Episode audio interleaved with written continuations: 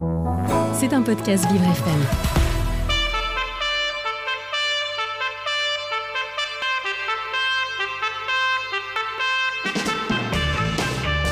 L'invité du 7-9, avec Dans le Noir, le restaurant qui bouscule l'essence.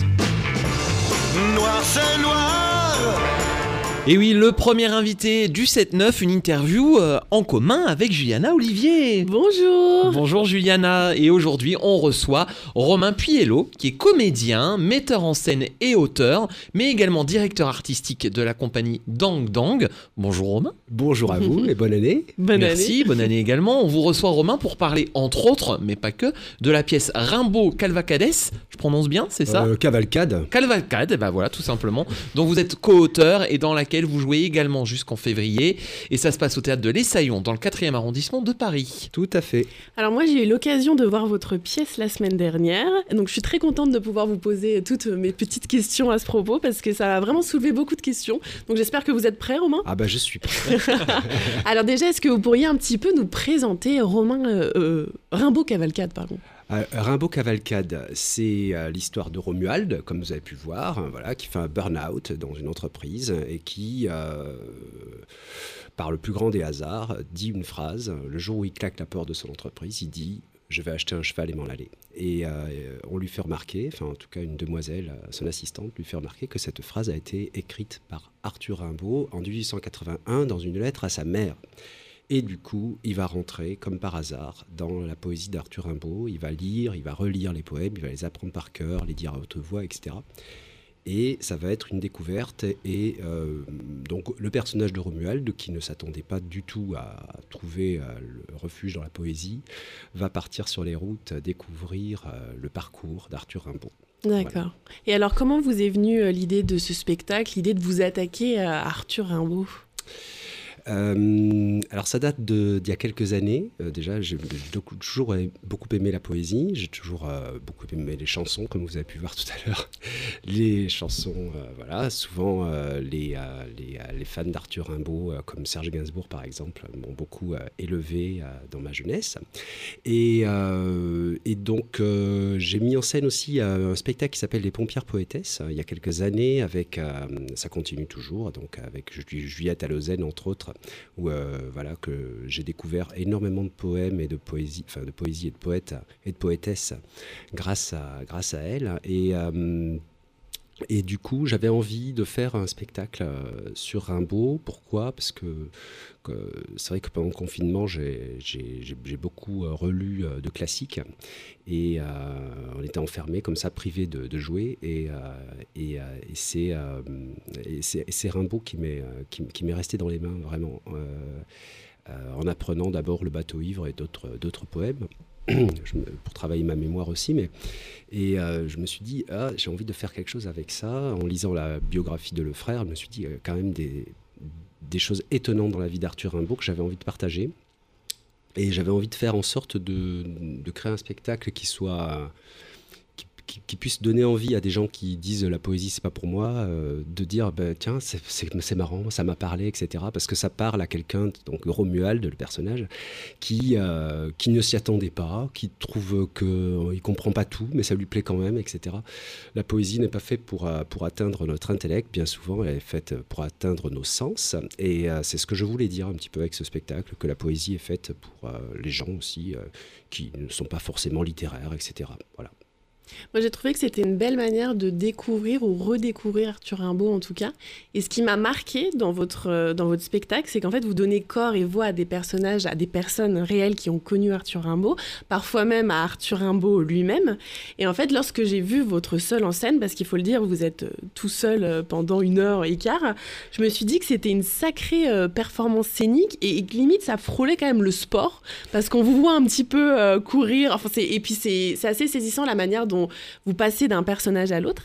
Et je me demandais un peu comment ça se préparait et comment ça se vivait un tel euh, seul en scène comme ça. Alors déjà, c'est mon premier seul en scène. Mm. Voilà. Euh, le- je voulais évidemment que ce soit extrêmement vivant parce que euh, ce que je fais par ailleurs en théâtre, voilà, c'est euh, c'est toujours extrêmement vivant, en général en duo ou parfois, parfois plus, plus nombreux sur scène. Mais c'est vrai que je voulais passer comme ça, de, je, je voulais qu'il y ait une galerie de personnages en fait. Je suis très inspiré par exemple par Philippe Cobert ou par... euh, par, voilà, par, par, des gens comme ça qui font plein de personnages sur scène. Et je trouvais que c'était intéressant de faire comme un road movie, quoi. Qu'on soit, qu'on parte, qu'on parte à vélo, en l'occurrence avec Romuald, et qu'on le suive et qu'on et qu'on découvre tous les personnages qu'il a pu rencontrer de façon physique ou de façon euh, rêver, quoi. Parce que euh, quand je fais la mère de Rimbaud, etc., les personnages disparus. Mais il y a aussi des personnages euh, physiquement encore, encore présents aujourd'hui, comme le gardien du cimetière, par exemple. Oui, et alors au niveau de la mise en scène, c'est une mise en scène qui est de votre co-auteur Nicolas Vallée, et c'est une mise en scène qui est très sobre, qui est très dépouillée, il y a quasiment pas de décor, il doit y avoir une chaise, enfin dans mon souvenir, voilà. Et, je me demandais un petit peu ce qui se cachait derrière ce, ce choix-là de mise en scène. Alors, euh, qu'est-ce qui se cache derrière ça? Euh, bah, tout, simplement, je pense avant tout euh, pouvoir jouer, pouvoir jouer facilement partout, parce que c'est vrai que souvent on a, une remorque pour transporter nos décors, etc. Avec la compagnie, et on s'est rendu compte qu'au niveau de par exemple de l'écologie, c'était pas pas top donc ça c'est une première chose, mais il y a aussi la, sobriété par rapport à, ce qu'on voulait mettre en avant, c'est-à-dire vraiment la poésie euh, d'Arthur Rimbaud euh, et le jeu des personnages en fait. Donc il y avait besoin de rien en fait, il fallait juste que moi je sois assez préparé pour, pouvoir interpréter tous ces personnages à la, à, la suite et, et pouvoir en même temps retranscrire quand même une idée quand même de la de la, de la, de la poésie euh, de Rimbaud, euh, pour pouvoir euh, comme ça tracer la route de Rimbaud avec les poèmes qui ont, qui ont jalonné sa vie, sa courte vie littéraire, parce qu'il s'est arrêté d'écrire à 19 ans. Et c'est d'ailleurs une interrogation qui se pose un petit peu dans le spectacle, c'est-à-dire euh, est-ce que, est que, Rimbaud n'aurait pas fait un burn-out aussi comme euh, Romuald finalement? Voilà, voilà c'est un peu l'idée. Ouais. est-ce que, euh, est-ce que, qu'est-ce qui s'est passé pour que il a commencé à écrire à 15 ans et demi, il, s'est arrêté à 19 ans? Qu'est-ce qui s'est passé? Pourquoi il a décidé de partir après en voyage incessant et jusqu'à jusqu'à l'Abyssinie en Éthiopie où je, je, commence un peu le spectacle par ça euh, pour, euh, pour en venir après à la fin et raconter de façon, euh, assez brève. Parce qu'en fait, pour raconter la vie de Rimbaud, les vies de Rimbaud, il aurait fallu plusieurs spectacles. ou un spectacle de, je ne sais pas combien Oui, c'est ça. Parce qu'il faut le dire, on voyage beaucoup. On va dans tous les sens. Enfin, c'est vraiment. On, on, est dans un théâtre. Exactement. et tout ça dans un théâtre qui est celui de l'Essaillon, hop, dans le 4e arrondissement, mais on voyage un peu dans tous les pays et dans tous les sens. Quoi. D'accord, d'accord. Et, alors, j'aurais aimé qu'on aborde un petit peu la question de votre rencontre avec le théâtre. Euh, moi, j'ai cru comprendre qu'elle s'était faite très jeune et dans des conditions euh, un petit peu euh, précises et particulières. oui, c'est ça, c'est vrai. comme je, à l'âge de 7 ans, je bégayais beaucoup, ma mère m'a mis au théâtre et, et, et, le prof, mon, mon, mon, ancien prof de théâtre, Philippe Quézin, m'a donné un, rôle de bègue. Voilà, la, première année, il m'a donné un rôle de bègue dans une pièce qu'il avait écrite euh, qui s'appelait Cendrillon sans dessus-dessous. Et mon texte, c'était euh, euh, Cendrillon, votre gogo, votre gogo, votre godasse. Et voilà, c'était mon seul texte.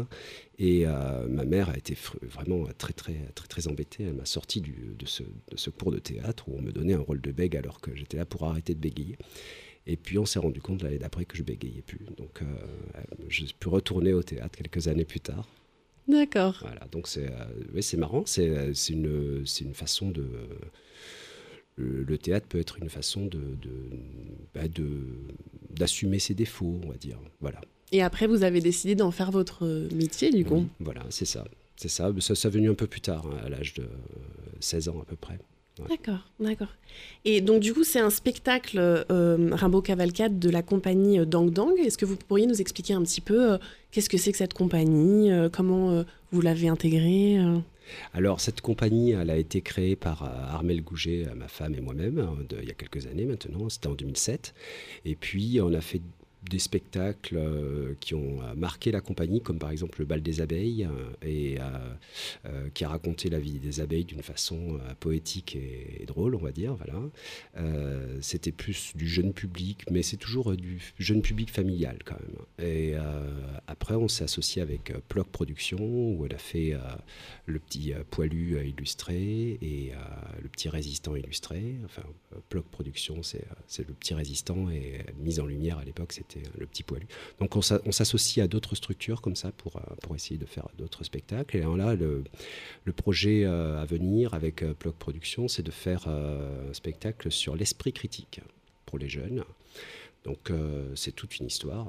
Il faut essayer de, voir comment on peut faire un spectacle toujours, toujours dans, la, dans, la drôlerie, dans enfin, parfois dans, assez, assez clownesque, sur euh, le fait de euh, réfléchir par soi-même, euh, les biais cognitifs, etc. Donc on, on travaille là-dessus, c'est une création prévue pour octobre 2023. D'accord. D'accord. Bah, j'ai hâte de voir ça, ça a l'air très intéressant en tout cas. D'accord.